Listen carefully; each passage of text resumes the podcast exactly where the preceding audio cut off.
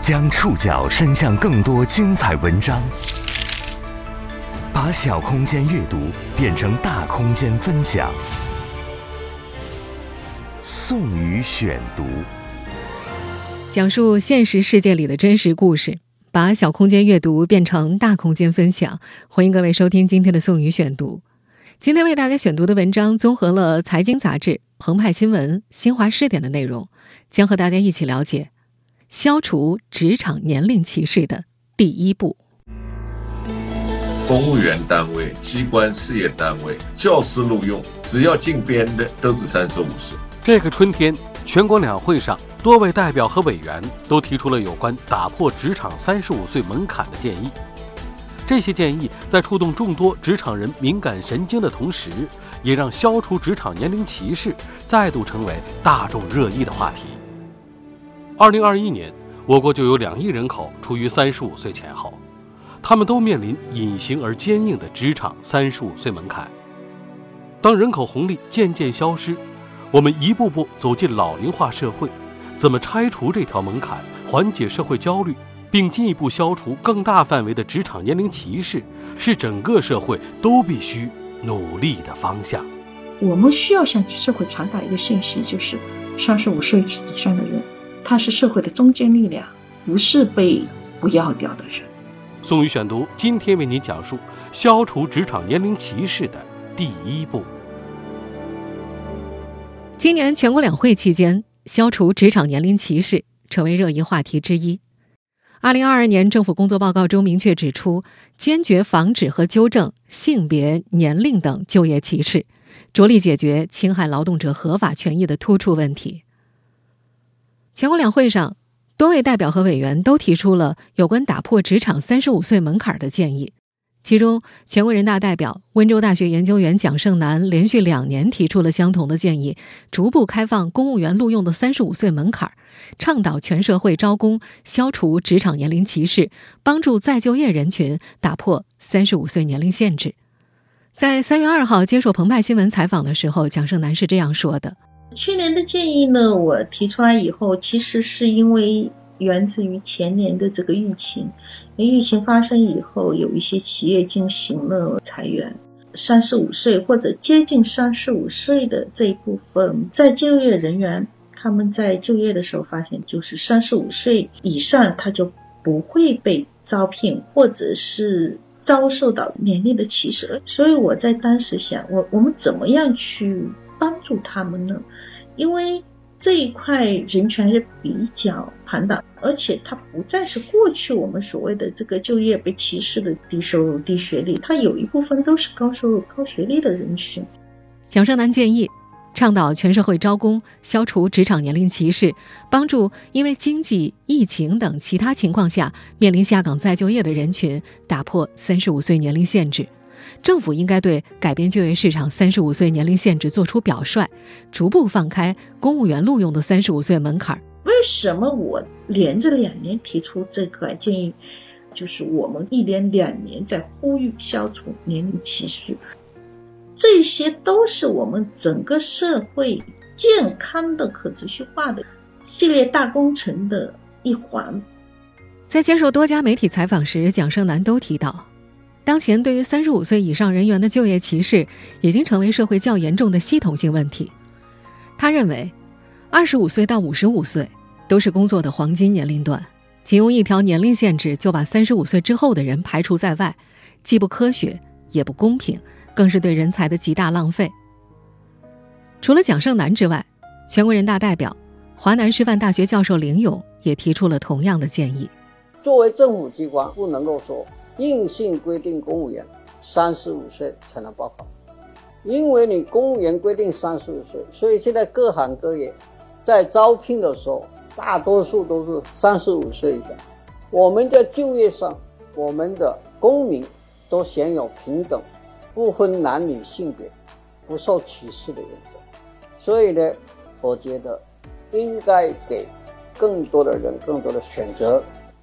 林勇认为。中国人口增速放缓，生育率由高转低，中国将面临老龄化、少子化带来的多重挑战。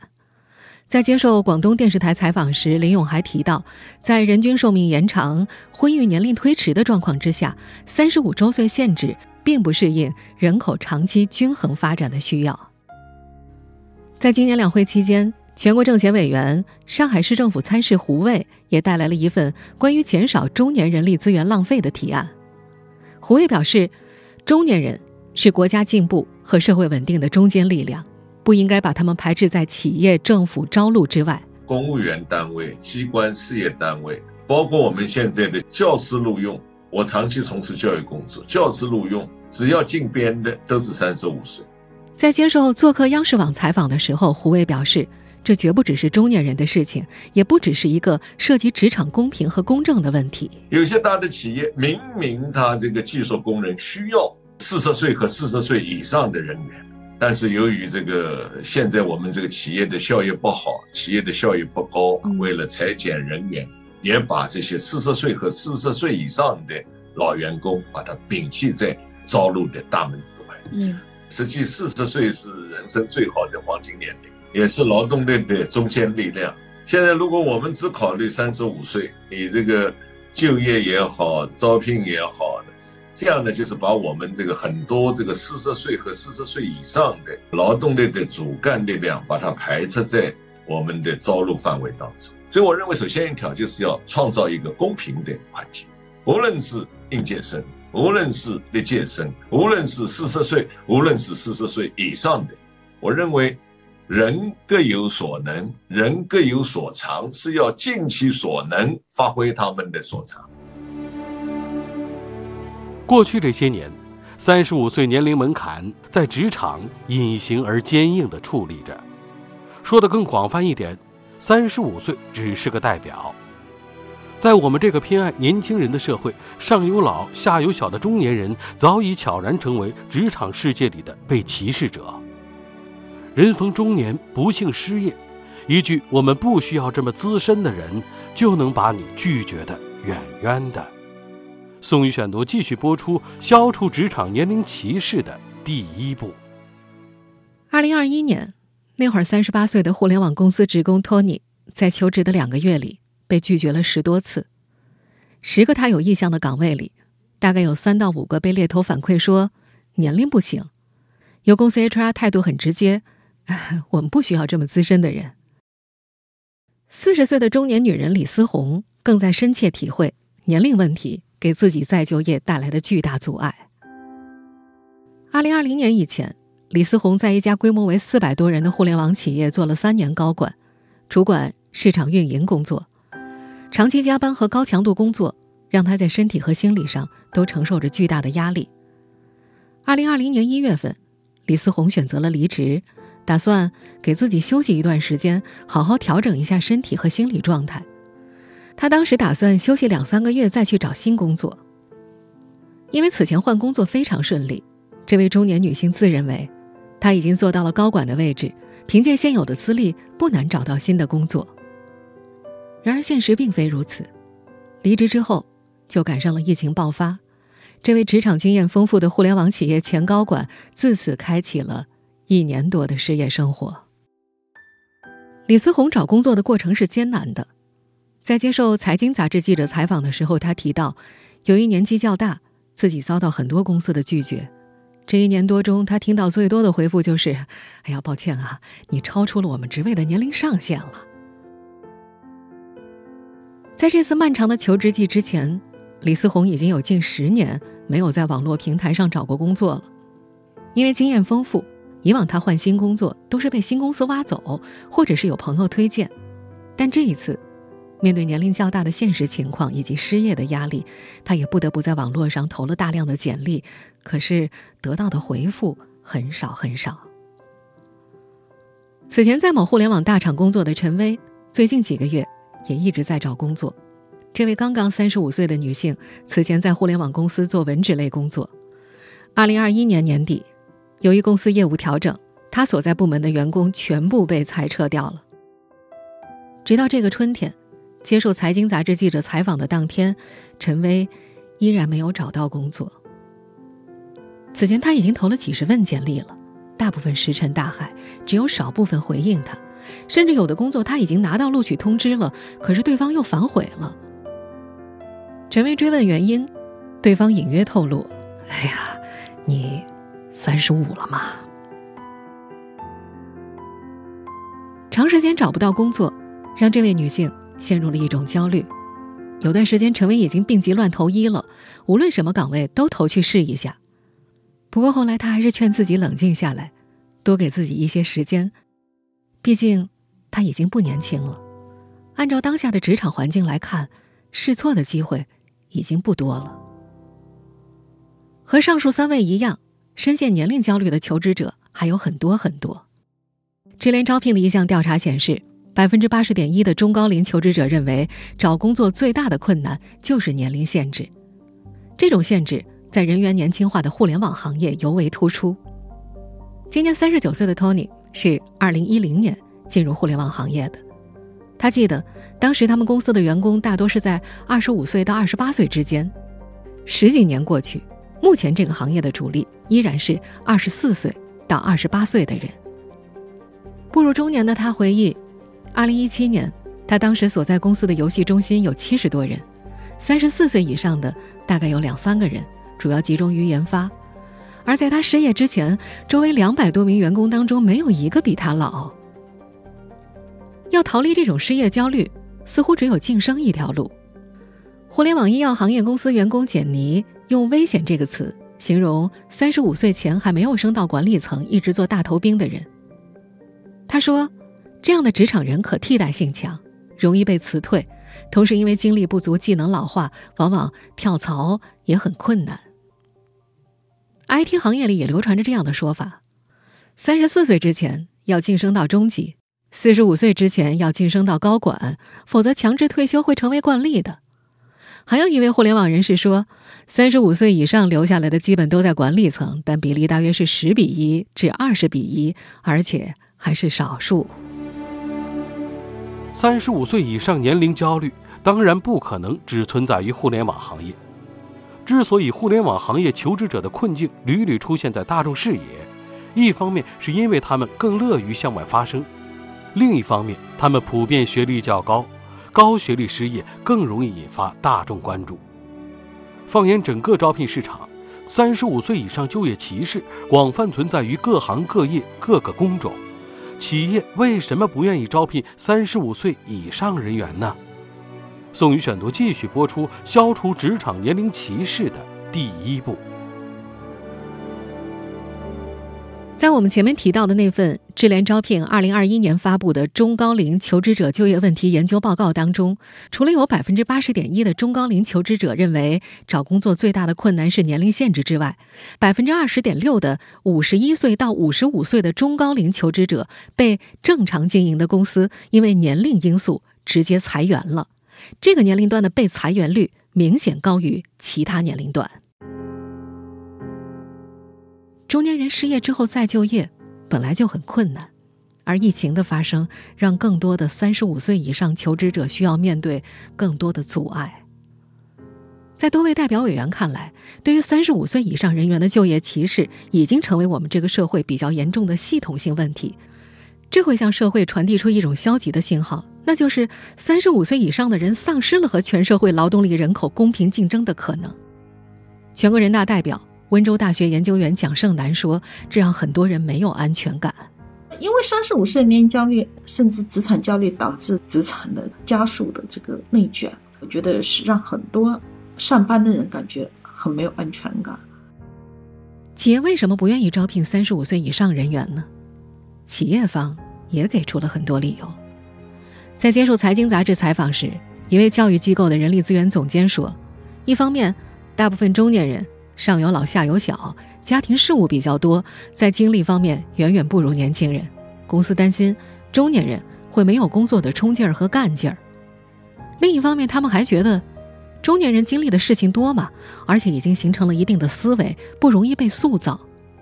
此外，在很多企业方心中，如果一位应聘的中年人在以前的工作中还没有做到管理岗位，依旧在基础岗位的话，那么说明这个人的能力可能也有问题。他们还提出，自己公司现在的基础岗位大部分是九零后甚至零零后，中年人在基础岗位的融入性也会比较差的。作为四十岁失业的女性求职者，李思红理解企业方的顾虑。她说：“企业方倾向认为年轻人精力更充沛、更抗压，但其实这些他都能做到。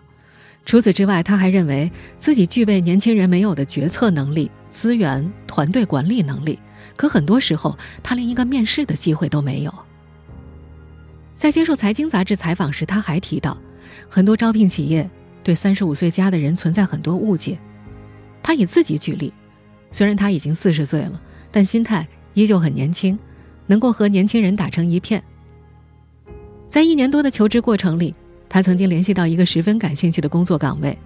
那个岗位要求对青年文化和时尚潮流有深入了解，而他本人是看综艺、看番剧、看乐队演出，和年龄比自己低的人一起去玩剧本杀、密室逃脱、电子乐蹦迪的人，对青年文化和潮流文化十分了解。当时猎头了解到这种情况之后，说服了公司的 HR 把简历递给了老板，但那家公司的老板最终还是以必须招八七后，拒绝了四十岁的他。这让李思红很沮丧，他觉得时代在变化，企业和社会也应该打破对中年人的固有认知。我们这个社会的确有一些中年人不思进取，他们有一种躺在昔日功劳簿上养老的心态。但不能由于少数人的倦怠，就否定了整个群体的努力。温州大学研究员蒋胜男也提出，二十五岁到五十五岁是工作的黄金年龄段，大部分中年人都在努力的工作，而且在生活压力下更是不敢懈怠。我们能够因为中年人精力不足，就要否定他们的努力，把他们抛弃掉吗？我们现在对学历要求越来越高。你像硕士啊、博士啊毕业，就是二十六七岁、二七八岁了，刚到一个单位求职稳定下来两三年，准备买车买房、结婚生子了，突然发现这个三十五岁的年龄倒闭过了。在蒋胜男看来，对于三十五岁以上的从业者来说，职业的年龄限制容易导致他们压力过大、过度内卷，甚至可能会导致很多人不敢走入婚姻，从而可能会影响结婚率和生育率。如果大家都觉得过了三十五岁就处在被职场抛弃的边缘，谁还能安心工作生活？谁还敢买房子、结婚、生孩子呢？读到研究生二十五岁，女孩子二十五岁毕业，如果她生一胎，那么他工作上已经耽误了；如果他努力地生二胎、三胎，那几乎可能性不大了，因为他要。影响他的工作。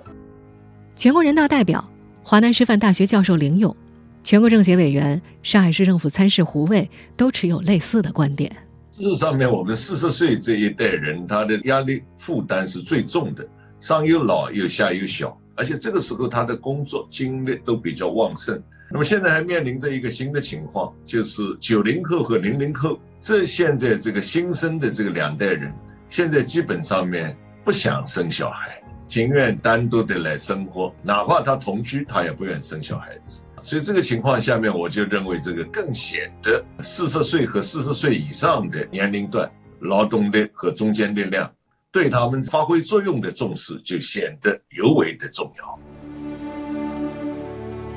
从前面的叙述，我们不难发现，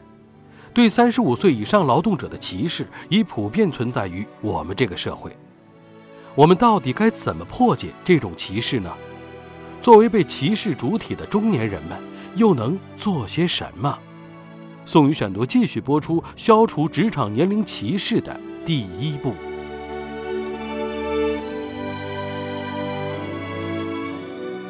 二年是蒋胜男连续第二年提出取消公务员报考年龄限制的建议。去年提出这个建议之后，他收到了这样的回复。得到这一块的回复呢，他说，公务员这个招考，这个三十五岁其实已经在逐步开放，有一部分边远地区或者是专业的呃要求较高，或者是有特定专业的人群的话，他并没有限定在三十五岁。那么接下去也会考虑逐步开放，但我希望的其实是我们公务员招考三十五岁这个年龄限制能够全面的。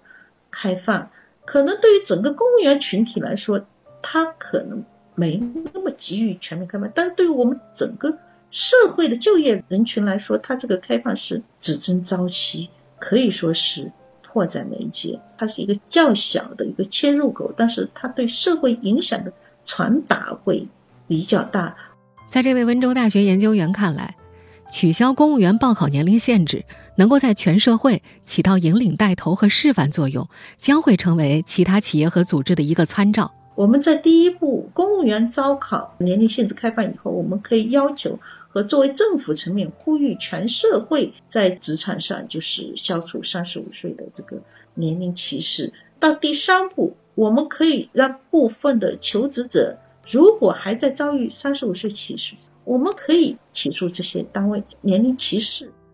华南师范大学教授林勇也认为，三十五岁限制现象或源于公务员招录，解铃还需系铃人。在接受做客央视网栏目采访时，上海市政府参事胡卫还提到，对高龄就业者的职场歧视还和国家对年轻人的关注有一定的关联。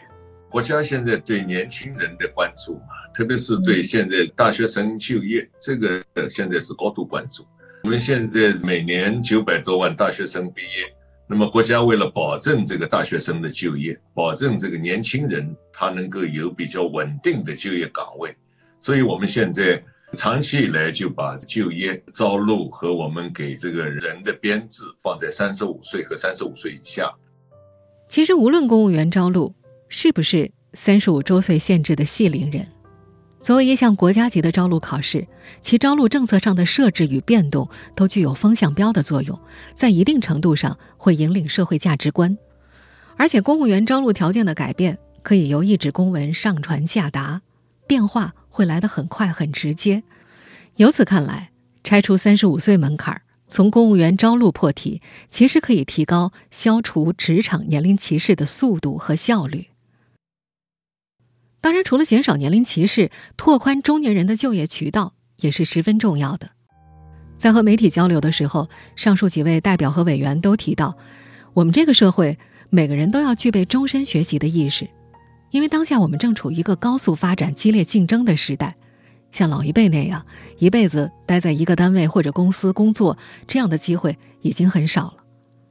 蒋胜男在接受财经杂志采访的时候强调。中年人前期的打拼固然是自身的资本，但如果不及时更新理念、学习技术，就会被就业市场淘汰。中年人如果不想被掌握更新技术的后浪所推，就应该主动跟上时代步伐，完成自我超越。减少焦虑一个重要的方式就是好好磨练自己的技能。上海市政府参事胡卫也认为，增加中年人才培训教育供给。助力其充电加油，更快提升对社会环境的适应能力。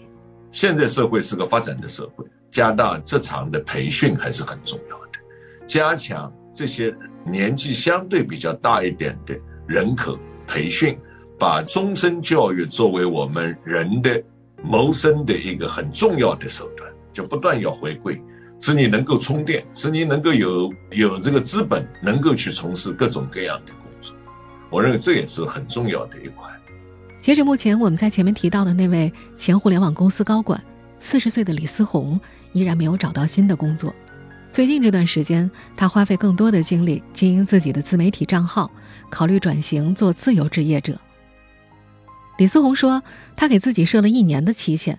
如果一年时间自媒体运营还不见起色的话，他会考虑和朋友一起做其他创业项目，或者去做小生意。放眼更大的就业市场，促进灵活就业、鼓励多元就业是社会大势所趋。在今年两会上，上海市政府参事胡卫还带来了一份关于减少中年人力资源浪费的提案。他提出了四个方面的建议。第一个方面是修订相关劳动法规，要求用工企业不得将年龄。作为招聘、晋升或辞退的红线，并且在企业当中保证一定的四十岁以上人员的比例。第二个方面是扩大公益性岗位的安置，可以考虑在公益性岗位安置中明确四十岁及以上人员比例，对部分社会经验要求较高的工作只向四十岁及以上人员开放。第三个方面是支持中年人才的职业转型，加强社会引导和企业引导。一方面增强中年人才教育培训供给，助力其充电加油；另一方面，要让中年人更多向非持续高强度或技术类工种转移，发挥他们的经验和技术优势，规避其体能相对不足的缺点。他提出的第四个方面的建议就是鼓励中年人才返乡建设。能够引导一部分四十岁以上的中年人回到农村，为我们三四线城市的建设能够出一把力，特别是对我们的基层建设，特别是对我们的教育能够添砖加瓦。我认为这个有利于一线、二线城市减负，有利于二三线的城市、三四线的城市能够进一步的提高它的发展的水平。这个都跟人的发展是相关。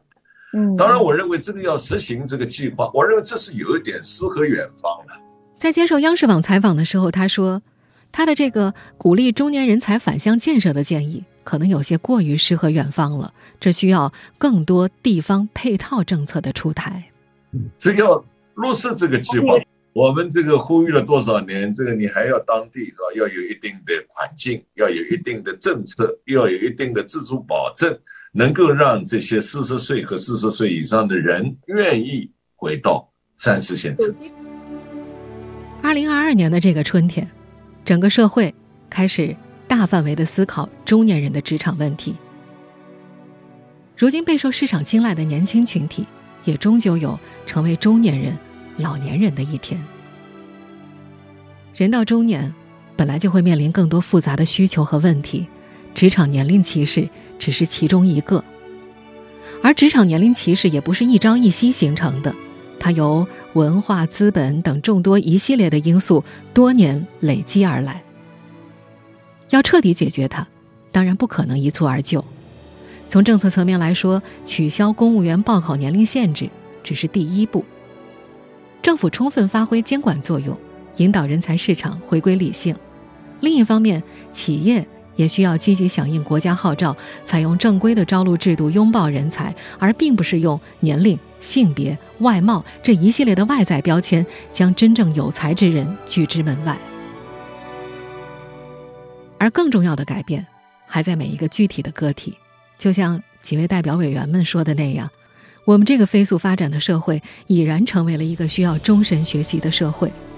无论哪个年龄层的普通人都需要不断的学习，不断的丰富自己，才能不被时代落下。深陷年龄焦虑的大龄普通劳动者们，要真正的不焦虑，除了期待政策层面的改善、企业层面的响应以及社会观念层面的变化之外，更多还需要个人层面的努力。以上您收听的是宋宇选读《消除职场年龄歧视》的。第一步，本期节目综合了《财经杂志》、澎湃新闻、新华视点的内容。收听节目复播，您可以关注本节目的同名微信公众号“宋宇选读”。我们下期节目时间再见。